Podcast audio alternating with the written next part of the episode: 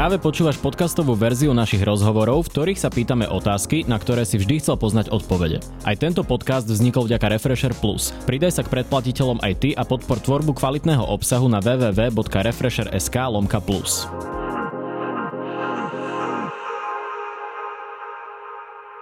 Vítajte vo Face to Face v relácii, kde začneme pri politike a skončíme pri lifestyle. No a môjim dnešným hostom je poslanec Národnej rady za stranu za ľudí Juraj Šeliga. Vítaj. Dobrý deň, ďakujem za pozvanie. Začneme rovno najhorúcejšou témou, pán poslanec, a to sú videá z polovníckej chaty. Smer sa okamžite začal brániť a vyhlasovať to za ďalší Watergate, tak je to nový Watergate? Odpočúva nám tu koalícia a opozíciu? Nie, samozrejme, že to nie je nový Watergate. To, čo robí Smer, je klasická politická stratégia, že keď je tu takáto veľká téma, ktorá sa ich týka, tak sa ju snažia prekryť niečím iným. A to, kam ju chcú dostať, je, že Robert Fico zo seba urobí obeď. Ja vám poviem na rovinu, je to iba domnienka, naozaj iba domnienka, že za tými videami, to, že boli pustené do médií, je podľa mňa niekto, kto je blízky smeru. Aha, Hovorím, to že to je domnienka, vysvetlím ju veľmi rád, pretože si načasujete, kedy sa to pustí, akým spôsobom sa to pustí a potom spustíte masívnu kampaň. Veď vaši diváci a predpokladám aj vy a ja sledujeme sociálne siete. Keď si pozriete sociálne siete za posledný týždeň Roberta Fica, strany Smer a všetkých okolo neho, tak dookola opakujú, preboha, toto je koniec demokracie na Slovensku. Uh-huh. Tu niekto sleduje opozíciu a niekto sleduje Roberta Fica. To je úplná hlúposť. Povolenie na to, aby mohli byť nasadené tieto informačno-technické prostriedky, vydal súd. Tam je možné sa brániť, je možné to rozhodnutie súdu preskúmať a tak ďalej a tak ďalej. Následne tie videá, respektíve ten celý spisový materiál, bol založený do spisu a odtiaľ zázračne unikol. Špeciálna prokuratúra vyhlásila, že oni ho, myslím, štvrtok, minulý týždeň, e, založili do spisu. Áno, oni tvrdia, Te, že tie videá ani nemajú, že oni mali iba prepisy. No, a naraz tie videá sú von. Ja sa pýtam, kto to pustil a prečo Robert Fico takú kanonádu okamžite spustil. Hovorím, je to moja domnienka, ale keby to vymýšľali oni, podľa môjho názoru by to nevyzeralo inak. Ale dokončím to, v žiadnom prípade Robert Fico nie je obeď. V žiadnom prípade. Nevyzerá to čudne minimálne v tom, že Naka tvrdí, že tam hľadala nejakých pytliakov. Ja len pripomeniem, pri kauze Gorila tiež to ITP bolo podpísané na základe toho, že tam myslím, že hľadali pašerákov alkoholu alebo niečo v tom podobné. Nakoniec sa ukázalo, že to bola legenda a ústavný súd aj zmietol zo stola to odpočúvanie ako také a vyhlásil, že e, odpočúvanie na Vazovej bolo nelegálne. Nehrozí tu aj tu a nebola to iba nejaká legenda? Nie celé odpočúvanie na Vazovej bolo nelegálne, ale to by sme sa dostali do tých právnych nuans. Priznám sa, že neviem vám na toto odpovedať. To je na to, na to je kontrolný výbor, na to je šéf polície, šéf NAKY a tak ďalej, aby ste toto prešli. Na to je konec koncov súd. No ale čo sa to myslíte? potom aj ten súd v trestnom konaní. Viete čo, v histórii Slovenska sa mnohé trestné činy podarilo odhaliť vďaka náhode. Ja chcem byť v tomto dobromyselný, že naozaj tam mohlo ísť o, o pytliactvo. Uh-huh. Zároveň však hovoríte, že na to, to sa dá aj kontrolovať, že tu sú na to výbory. Fakt je ale taký, že tá komisia na uh, ITPčka nefunguje už roky na Slovensku. Nám to vyčítal aj Európsky súd pre ľudské práva v prípade Varga. Uh, nie je toto teda problém a nemala byť už dávno sfunkčená táto komisia?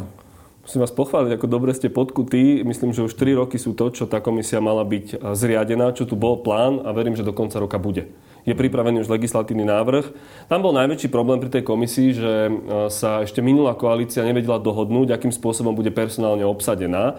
Podľa mňa e, to treba urobiť takým spôsobom a taký návrh zákona je pripravený, aby to bolo automatizované. Mm-hmm. To znamená, že keď ste člen toho a toho výboru, e, z titulu vašej funkcie tam pôjdete. A ďalšie a ďalšie orgány, aby to bolo vyvážené. Mm-hmm. No a teraz sa prejdeme k obsahu tých nahrávok. Tie vám hovoria čo? Má sa Robert Fico báť podľa toho, čo sme videli? Mne je úplne jedno, čo robí Robert Fico. Tie nahrávky hovoria podľa mňa tých vecí. Prvá vec, že tu je snaha ovplyvňovať cez advokátov trestné konanie.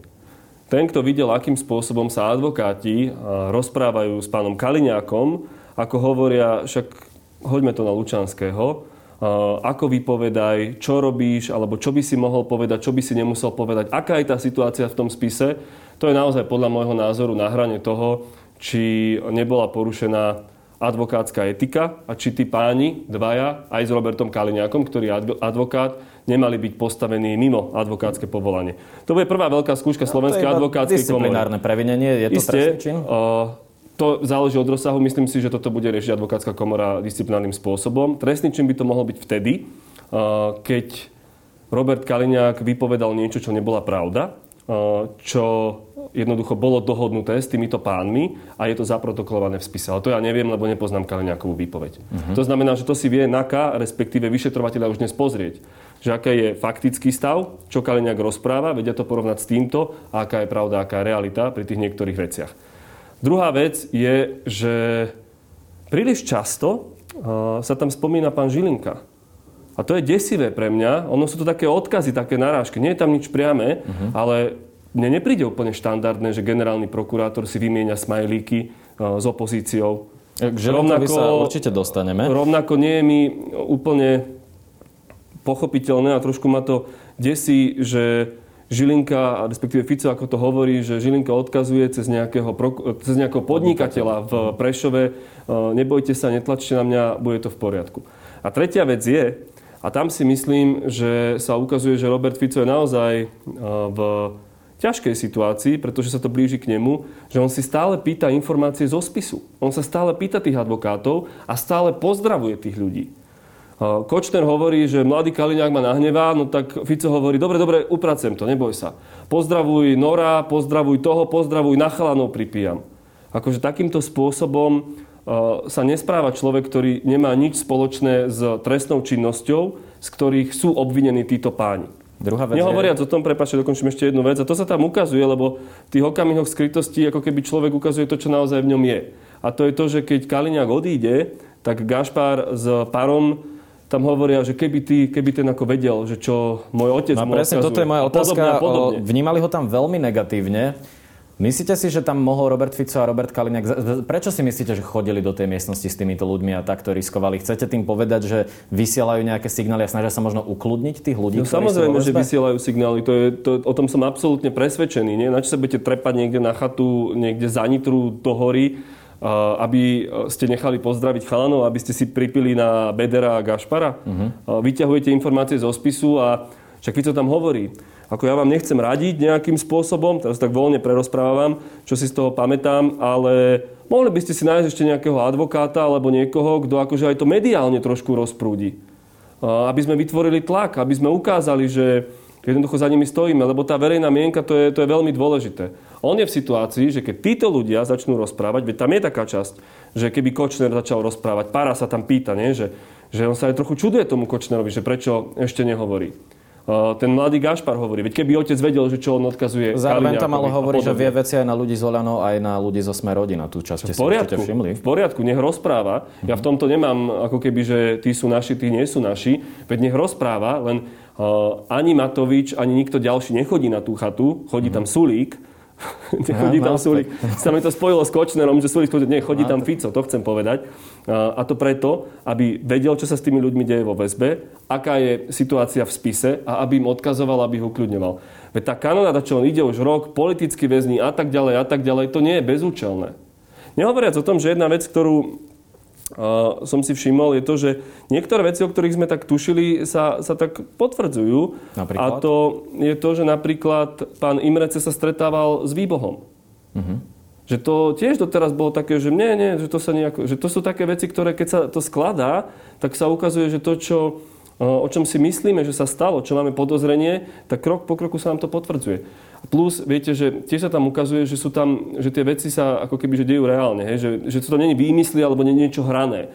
Že Fico hovorí, bol som u prezidentky, povedal som jej toto a toto a my vieme, že to bolo... A ona to ale v zápäti odmietne. Že to, ale, že to bolo uh, medializované. To jeho mm-hmm. video bolo, to, to obsah toho, čo on hovorí vo svojom videu ano. a čo hovorí tam tým chlapom, je totožný. Alebo No veď oni nepopierajú, je... že tam boli, hej. oni sa rovno k tomu postavili, že to je v poriadku, že tam boli. Alebo, a to vyšlo dnes ráno, rozhovor s bývalou prvou námestníčkou generálneho prokurátora, ako je možné, že Kaliňák a spol vedia, že pani Klimentová má byť odvolaná ešte predtým, ako sme to vedeli my ako verejnosť. Na GP pracuje sestra Roberta Fica. No napríklad. Uh-huh. No a rovno sa dostaneme aj k pánovi Žilinkovi.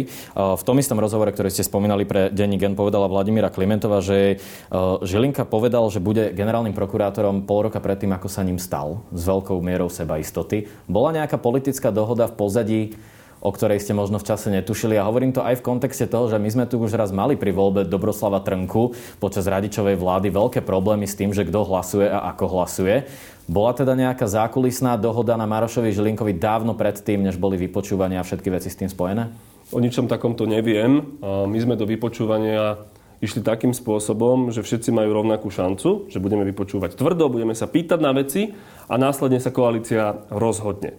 A takto som to vnímal, takto to aj bolo. V súvislosti s pánom Žilinkom však chcem povedať jednu vec, že tam sa potom prevalila vec, že pán Žilinka cez pána Gučíka nejakým spôsobom si vybavoval túto podporu a priznal to aj Richard Sulík. Ja som vtedy vyzval pani prezidentku, nech ešte odloží to menovanie, pretože bolo evidentné, že pán Žilinka klamal. Klamal ústavnoprávnemu výboru, klamal verejnosti, že on s tým nič nemá.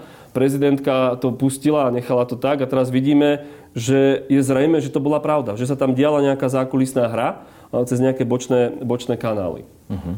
A s odstupom času, ako teda vnímate Maroša Žilinku? Nie je to Škoda, že sa nepodarilo zvoliť generálneho prokurátora, ktorý by priniesol tú zmenu, ktorú ste avizovali už pred voľbami, nielen vy, ale všetky ostatné strany? Priznám sa vám, a to vy nie ste v tom zákulisí, tá posledná koaličná rada bola naozaj veľmi emotívna. Ja som mm. žiadal, aby sme ešte pokračovali v tých rokovaniach aby sme nevolili Maroša Žilinku, aby koalícia nevolila Maroša Žilinku. My, Vy ste naši, na poslednú naši... chvíľu s poslancom Dostalom ešte predstúpili pred novinárov v parlamente. A tam to je to, čo som povedal, že som vyzval pani prezidentku, aby odložila mm-hmm. to menovanie, pretože sa ukázalo, že pán Žilinka klamal. Ale toto bolo ešte predtým, uh-huh. kde som hovoril, že poďme ešte rokovať, že to podľa môjho názoru nie je najlepší kandidát. Vtedy to ostatní traja koaliční partnery odmietli. My sme povedali, v takom prípade určite nebudeme hlasovať za pána Žilinku a nehlasovali sme za pána Žilinku. Ja som rád, že sme sa takto rozhodli, pretože to, čo sme tušili, sa dnes ukazuje ako pravda. Dá sa s tým niečo robiť? Momentálne sa s tým veľa nedá urobiť, pretože generálny prokurátor je u nás, tak povediať, nedotknutelný. Čo vieme robiť je podľa mňa nejakým spôsobom nastavovať ten systém, ako keby mm, tak, aby tam boli nejaké brzdy a protiváhy. To je tá slávna 363, ktorá no. dnes jednoducho je akýmsi atomovým kufríkom v rukách generálneho prokurátora. Podľa môjho názoru generálny prokurátor nesprávnym spôsobom interpretuje ustanovenia trestného poriadku keď hovorí, že on má skúmať, respektíve môže skúmať aj dôkazy, keď zastavuje trestné stíhanie vo veci, že tam ani nie je nikto obvinený. Tá dikcia toho paragrafu 363 a 364 trestného poriadku je úplne jasná. Ono to bolo postavené na to, aby obvinený, ktorý už nemá kde v niektorých prípadoch možnosť opravného prostriedku, aby do toho mohol vstúpiť generálny prokurátor. No ale to, akým spôsobom do toho vstupuje Maroš Žilinka, respektíve vstúpil, naozaj vyvoláva veľké pochybnosti o tom, že či takto nastavený paragraf 363 je vôbec potrebný v našom trestnom poriadku a podľa môjho názoru nie. No a v reakcii na to bola aj zvolaná Komisia pre obnovu dôvery v právny štát. Igor Matovič sa vtedy vyjadroval pred mesiacom, že sa tam uh, zavrú odborníci, tak ako keď sa volí pápež. No tak prešiel mesiac a žiaden biely dym. Viete čo, ja som dostal podklady z tej komisie, nebudem klamať, že my viacerí poslanci, ktorí sa venujeme právu, sme mali záujem byť členmi tej komisie. Premiér Heger povedal vtedy nie, uh-huh. že najprv to preberú odborníci, potom to pôjde poslancom, my sme to rešpektovali, dáva to logiku a dnes je to premiérová téma. Viackrát sme to aj Veronika Remišová otvorili na koaličnej rade. Premiér povedal, že on to otvorí v určitom momente, že tam bežia rokovania, to je, to je faktom a on túto tému predstavil, lebo on zval túto komisiu a ja to rešpektujem, lebo rešpektujem Eduarda Hegera. To znamená, že je teraz na ňom, aby tie závery predstavil verejnosti a dokončili sme tú sériu politických rokovaní, ktoré, ktoré sa vedú na pozadí. Fakt je ale ten, že to trvá už mesiac, medzičasom stihol Maro Žilinka zrušiť obvinenie aj Petrovi Brhelovi. Čiže dokedy na to budeme čakať?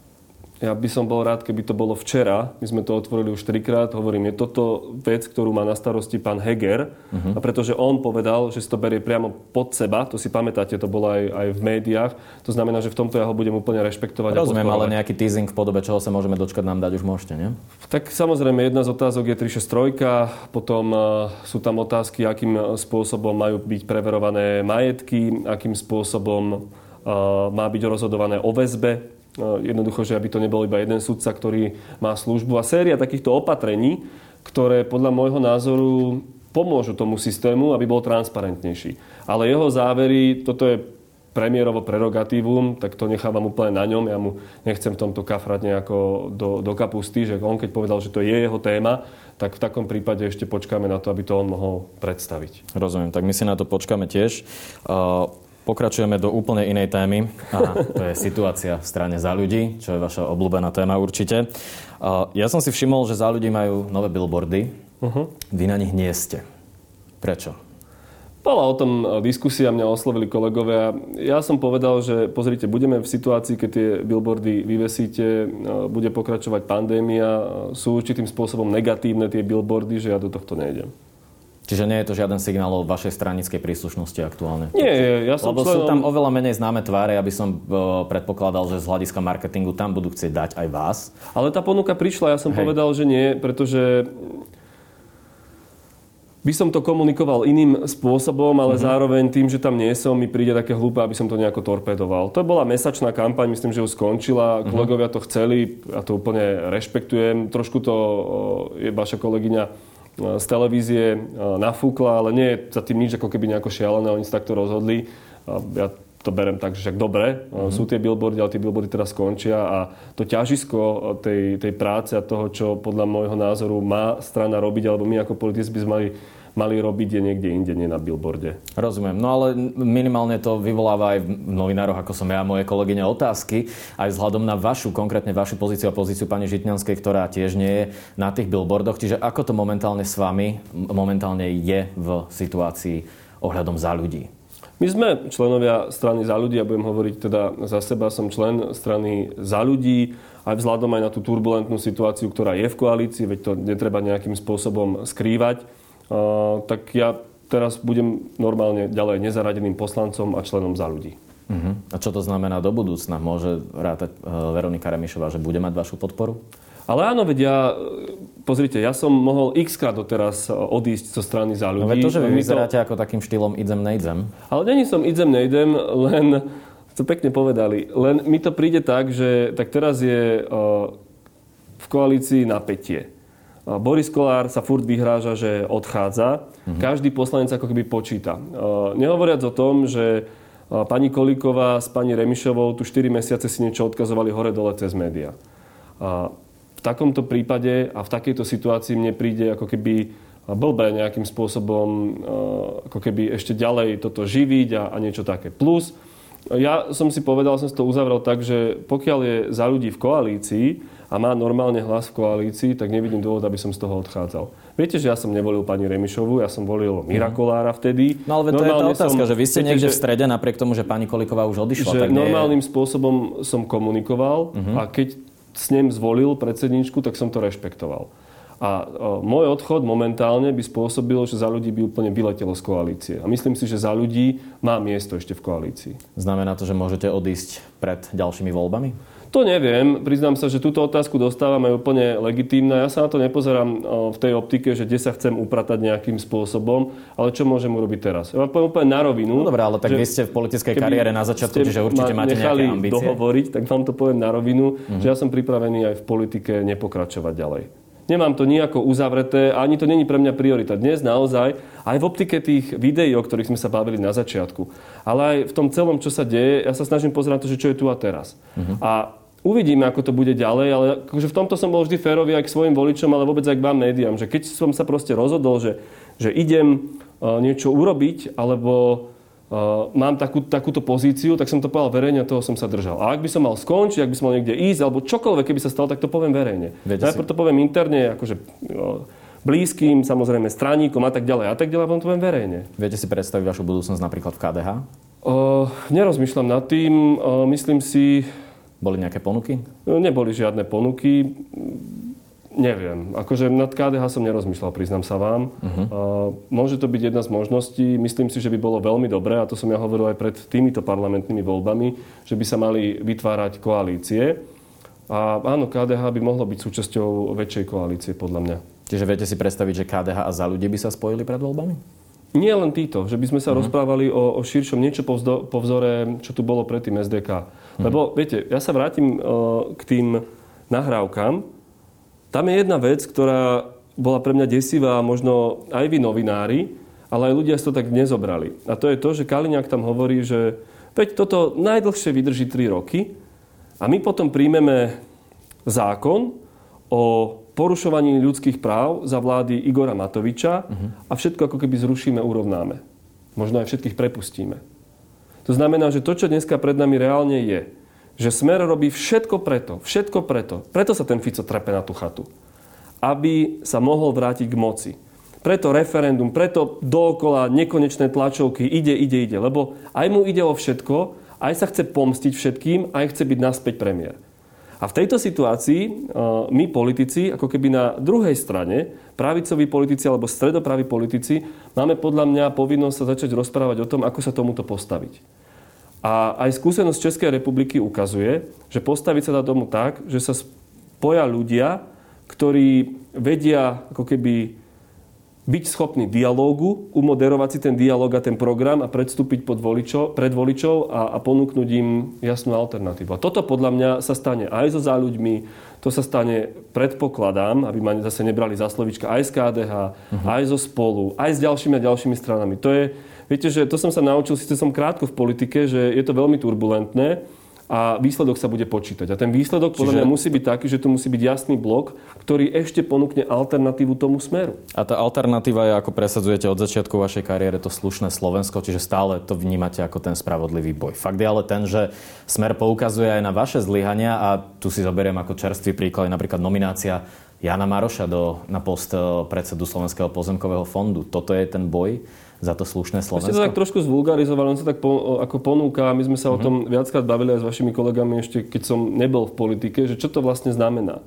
Že ale slušnosť neznamená bezchybnosť. To je proste akože vtiahnutie pojmu alebo hodnoty Rozumiem, ale do pri filozofických nie, nie, debatách, ja, sa, to ja, sa tomu, ja sa k tomu dostanem, ale znamená to, že som schopný sa nejakým spôsobom konfrontovať so svojimi chybami. A že táto koalícia robí chyby, to je úplne faktom. Ale zase, ak sme normálni a spravodliví, alebo sa o to snažíme, tak si vieme pomerať, že čo sa stalo za minulých vlád, čo sa deje tu. Ale aby som vôbec neutekam od tej otázky, ja si myslím, mm-hmm. že tá mhm. nominácia bola chybná. Ja som sa o nej dozvedel z médií. Ak Jano Maroš chcel byť šéfom SPFK, nech sa prihlásil do výberka a mohol buď vyhrať to výberko, alebo malo rovno povedať Oľano, viete čo, nejdeme robiť výberko, pretože si myslíme, že sú tam veľké problémy, berieme plnú zodpovednosť a dávame tam človeka. A to bolo v pohode, lenže teraz je ten dojem úplne blbý, lebo štyria ľudia myslím, že boli vo výberku, uh-huh. z tých nikoho nevybrali a dali tam Jana Maroša. Pre ňo to je blbé, pre Olano je to blbé, aj pre nás koalícii. Toto je chyba. Ja vôbec, to, to máte úplnú pravdu, že tam není kam utekať, je to chyba. No, tak není o čom potom. Prejdeme ďalej. Interrupcie. Posunuli ste ich do druhého čítania, vy ste sa stretli s veľkou kritikou za toto. Bol to návrh pani Záborskej, ktorý uh, predlžuje aj tú lehotu uh, pre ženy zo 48 na 96 hodín. Skúste mi najstručnejšie povedať, prečo ste tento zákon posunuli do druhého čítania. Pretože ja som sa na ten zákon pozeral komplexne, alebo takým spôsobom, že čo v ňom je. Na jednej strane je tam táto lehota, e, ktorá je veľmi diskutovaná, ktorá sa má meniť v rámci druhého čítania, ale potom sú tam utajené pôrody. Potom je tam pomoc matkám, ktorým sa narodí dieťatko, ktoré má postihnutie. Potom je tam informačná kampaň, pretože ak tá žena je niekde na pochybách, aby dostala všetky informácie o tom, ako môže v tej ťažkej situácii štát pomôcť. A mohol by som pokračovať. Ale vy ste to tak začali v tej otázke, pretože ja som bol prekvapený z toho, lebo to nebola kritika, ale miestami to bol čistý hejt. Ja vám poviem, že ja som dostal, však normálne mi ľudia telefonujú uh-huh. alebo píšu maily, normálne sa s nimi bavím, nemám dôvod to nerobiť. A volali mi nejaké dámy, tak toto poviem a, viacero a jedna z nich mi teda hovorí, že viete čo, viete čo, pán Šeliga, akože nás už to nebaví. Vy keď za to zahlasujete v druhom čítaní, tak to len potom uvidíte, aký lynč dostanete. Uh-huh. A hovorím, že fúha, že a z akého dôvodu? Bavili sme sa o tom, oni niektoré veci hovorili, že s tým nesúhlasia. Viem, že pani Záborská robí pozmeňováky, viem, že nejaká čas poslancov Oľano robí pozmeňováky a viem, že Saska robí pozmeňováky. Myslím, že tam je 25 pozmeňovákov teraz, čo mhm. považujem za úplne šialené.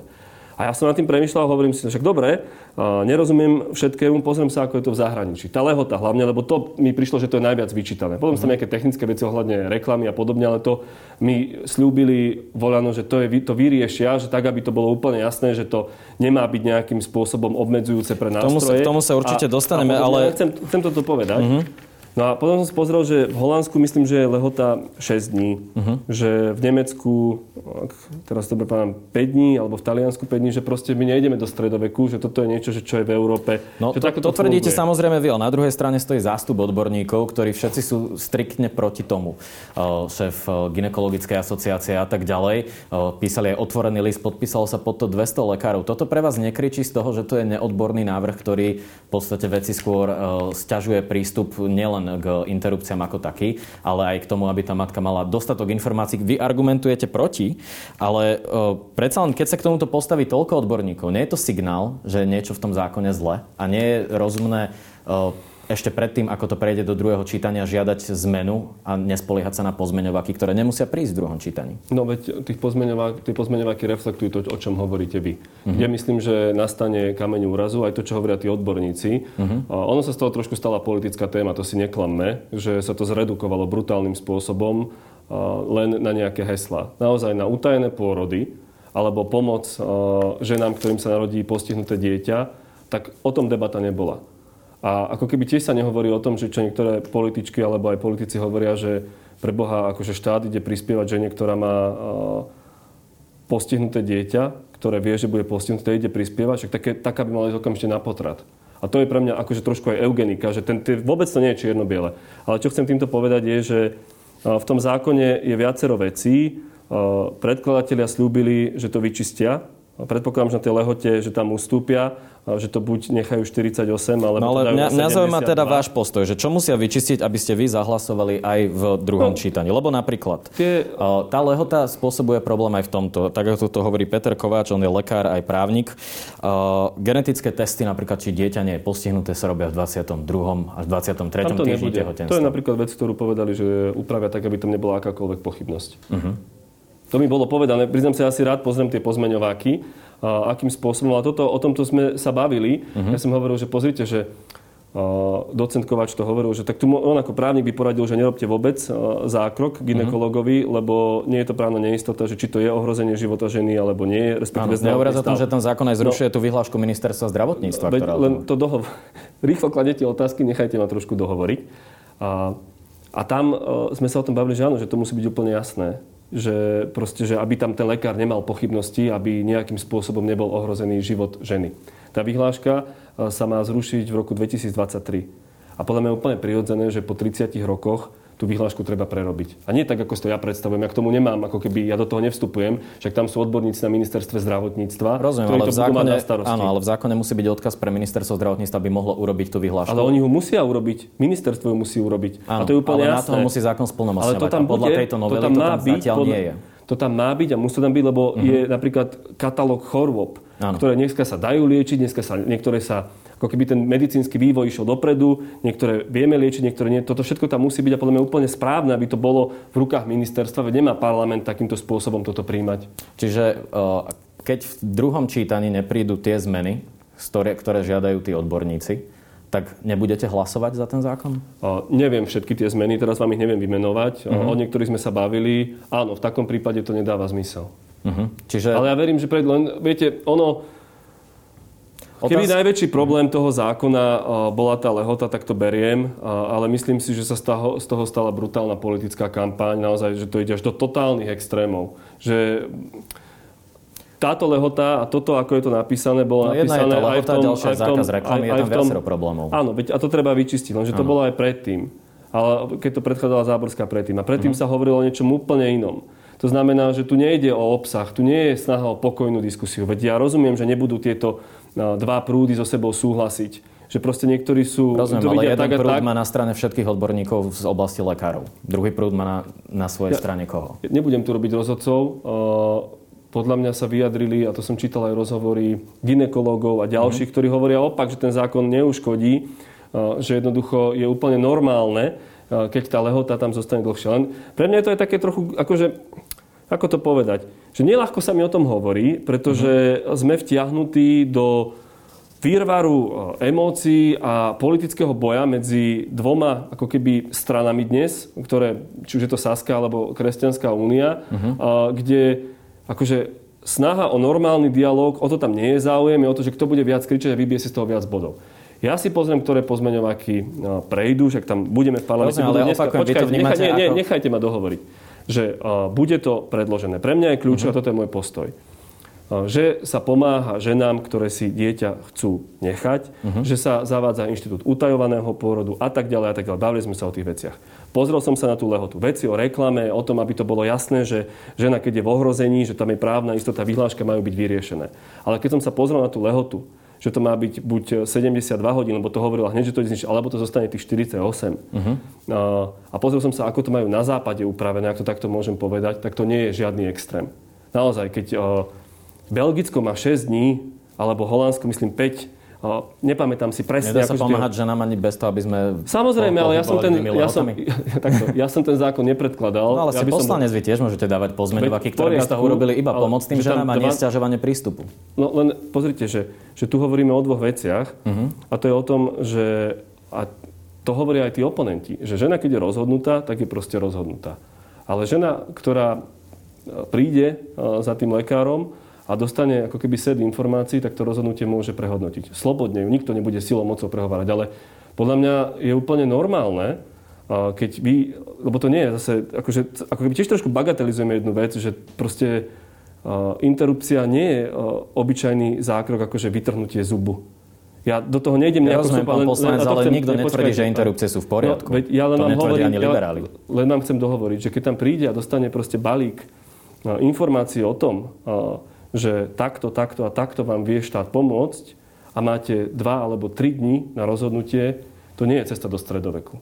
Môžeme mhm. sa krútiť okolo toho, treba vyčistiť veci, ktoré uh, sú nejasné a podobne, ale takýmto spôsobom, uh, keď sa to dieťa narodí, keď sa tá žena rozmyslí, tak potom Akože to je tiež nejakým spôsobom... Dobre, čiže viete, viete tu dať prísľub, že kým sa nevyčistia tie veci, ktoré odborníci tomu vyčítajú, že nebudete za to hlasovať. Veď sme sa teraz o tom rozprávali, Áno. že sú veci, no len evidentne na niektorých sa nezhodneme. Teraz nie, my myslím, že niektoré veci nebudú chcieť oni pustiť, a uvidíme, ako to bude v parlamente. Vám hovorím, že 25 pozmeňovákov, ja neviem, čo tam nakoniec bude. Viem, uh-huh. že mhm. Saska len má 15. A čo z toho nakoniec vznikne? Lebo vy, keď potom hlasujete o celku, tak sa musíte pozrieť na to, že aké pozmeňováky boli prijaté. Môžem povedať, že tam má byť vraj jeden pozmeňovák, ktorý hovorí, že tá lehota sa má skrátiť na hodinu. Uh-huh. Ja neviem, ale to mi príde už taký akože kopanec do tých ľudí, ktorí ho predkladajú. predkladajú. Ja viem, že, že to není proste, že ideme hľadať nejakú cestu, to je, že ti proste akože vypálim jednu v pléne. Neviem, či to prejde alebo neprejde, len ilustrujem na tomto príklade, že tá debata bude určite dynamická a na konci dňa sa treba pozrieť, že OK, je to takto, akým spôsobom je to nastavené, je to vykonateľné a či sa nejako odchylujeme od toho, že čo je štandardom vo svete alebo nie. Posledná vec k tejto téme je asi otázka, že kto toto vlastne žiada z populácie. Pre koho je toto téma? Aj dneska Saska prezentovala e, prieskum, kde 7,9% opýtaných si žiada e, sprísnenie interrupcií, 25% je za liberalizáciu. Čiže slovami klasika, komu tým prospiete? Je to niečo, čo naozaj si žiada podľa vás populácia, alebo to je iba vec fakt e, v ultrakonzervatívnych prúdoch?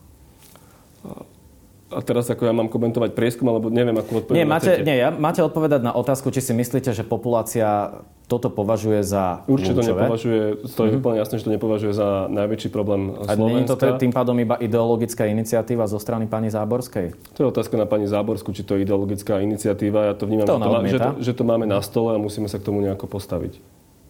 No ale kto to dal na ten stôl? Ja no, sa pani pýtam, Záborská, no, to je faktom. No. no. ona odmieta, že to je ideologické. Pri vás, vy teda tiež odmietate, že to je pri vás ideologické? No samozrejme, ja to nevnímam ideologicky akože z mojej strany ja sa k tomu snažím a za to ma aj kritizujú, že nie som čierno uh-huh. Mhm. a proste každý má pocit, že by som mal byť viac na jeho strane. Už keď to mám na stole, tak sa k tomu normálne postavím, prečítam si to, pozriem sa, že čo má ísť ďalej, čo sú otázniky, na ktoré upozorňujú odborníci, čo je kontraargumentom a podobne. Že uh-huh. takto sa k tomu staviam, nie, že teraz tu má niekto viesť akože nejakú vlajku, nie alebo niečo také. Dobre, tak po tejto ťažkej téme prejdeme k lifestyle. Relácia Face to Face môže vznikať aj vďaka predplatiteľom Refresher Plus. Ďakujeme za vašu podporu. tak to bol naozaj eh, skok od Fica. Eh, to bol, ale ešte vás troška podusím. A potom k lifestyle. Ako trávite voľný čas v lampe? Nie. je to váš obľúbený taká prvoplánová. Akože, ale... hej, ale musel som. nie, nie. Je to váš obľúbený podnik? Už som tam... Alebo máte traumu z neho už teraz? Nemám z neho traumu. Pozrite. Zdržal som sa tam dlhšie, ako som sa tam mal zdržať. Podľa môjho názoru som sa k tomu postavil tak, ako som sa mal k tomu postaviť. Viac neviem, čo by som k tomu povedal. Prispeli ste Štefanovi Hrybovi na pokutu? Alebo ani nedostal nakoniec? Myslím, že to ešte riešia. Uh-huh. Jasne. No ale všeobecne, poď, ako trávite vy voľný čas? Rád chodím do prírody, turistika, šport, knihy. Uh, ja rád som... varím, strašne rád varím tomu sa dostaneme. Vy ste, v septembri som vás videl, ako ste s traktorom obrábali zemiaky. To bola inšpirácia Petrom Pellegrinim, takéto ľudo... V septembri? Uh, áno, Dávali ste nás v septembri na Instagram. Ja, to sme, kopali, to sme kopali zemiaky na Orave, ja som z Oravy, tam je to no. úplne bežné, tak som bol pomôcť zbierať. Uh-huh. Ale toto robím celý život, to nie je inšpirácia Petrom Pelegrinim. Keď proste chcete jesť zemiaky, tak si ich musíte ísť vykopať, alebo si ich môžete ísť kúpiť. No, alebo ísť do obchodu. My ich pestujeme, no, tak, tak sme ich boli zbierať. Dobre, tak keď už ste spomínali varenie, tak eh, čo je také vaše obľúbené jedlo, alebo čo rád uvaríte návšteve, keď príde? Uh, dávno som nemal žiadnu návštevu, ale... Uh-huh Môžem vám povedať, čo som varil teraz v rodine v sobotu. Som robil kačku s kapustou, mm-hmm. veľmi rád. Uh, paprika, brinzové halušky, také tie tradičné jedla. Mm-hmm. Klasiky. Mm-hmm. Keby ste mali hostiť možno nejakých kolegov z parlamentu, uh, Richard Sulik pozýval Igora Matoviča na pizzu. Viete čo, uh, hostil som uh, takto kolegov a robil som rybu. Rybu, ne? Dobre. To vás moc netrápi. No, moc ne. Keď už sme pri... Vy ste spomínali, že aj rád čítate knihy. Čítali ste knihu Andreja Kisku? Nie. Ani nemáte záujem ju čítať? Ale dostal som aj s venovaním, nemal som ešte čas ju otvoriť. Uh-huh. A čo od toho očakávate? Myslíte si, že mal radšej ostať politika, alebo e, je dobré, že sa začal venovať aj tomuto žánru? No, Andrej mal zdravotné problémy odišiel, prečítam si knihu, potom ho môžem komentovať. Neviem, ani recenzie som nevidel. Vy ste ju čítali? Nie. No tak vidíte, nevieme sa veľmi o nej porozprávať v takom prípade. Ja nemám čas čítať knihy. Akú hudbu počúvate? Rôzne. Od uh, klasiky uh, cez klasický potom pop uh, až po vážnu hudbu. Rôzne. Dneska som počúval sú do okolností v aute um, Čardáš dvoch srdc mi hral, ale mm-hmm. v prevedení Dana Heribana s harmonikou. Veľmi fajn to bolo. Ja akože naozaj som tak, tak, tak rôzne v tomto. Nejakú modernú hudbu možno? My sme portál pre mladých. Dnes je veľmi populárny. Ja som tiež mladý. Billy Eilish. Hey, ale to hudbu, čo ste dali ako zoznam.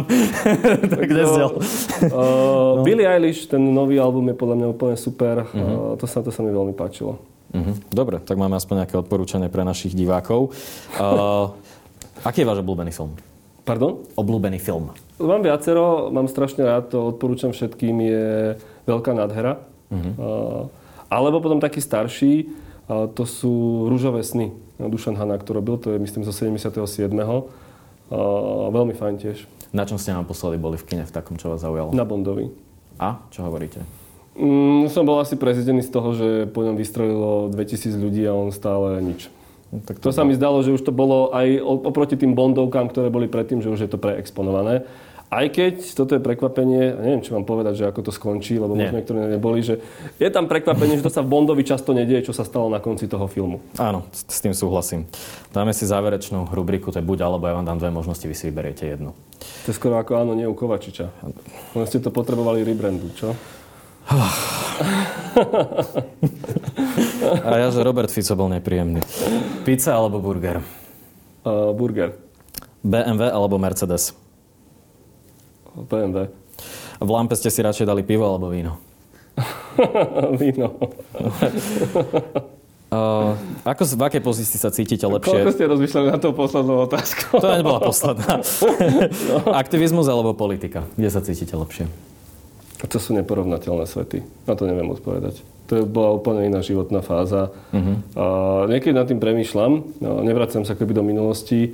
Sú veci, ktoré sú v politike jednoduchšie. Tam máte proste šancu niektoré veci zmeniť. Konec uh-huh. koncov to, čo som povedal predtým, je, že keď niektorí hovoria, že prečo zostávaš ešte tom za ľudí? No lebo za ľudí je členom vládnej koalície a máte nejakým spôsobom šancu veci ovplyvniť a posunúť ich. Uh-huh. A pre mňa hlavne pri tej téme, o ktorej sme hovorili na začiatku, to znamená spravodlivosť, právny štát a podobne. A aktivizmus v tom ako keby jednoduchší je, že, že je to komunitné, je to hrozne energické a nie ste viazaní proste štruktúrou a systémom.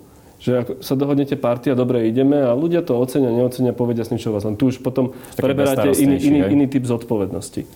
Kto bol lepší predseda strany? Andrej Kiska alebo Veronika Remišová? Mm, Andrej Kiska ako zakladateľ, ja som išiel do strany kvôli Andrejovi Kiskovi. Povedal poslanec Národnej rady Juraj Šeliga. Ďakujem, že ste prišli. Ďakujem za pozvanie, pekný deň všetkým.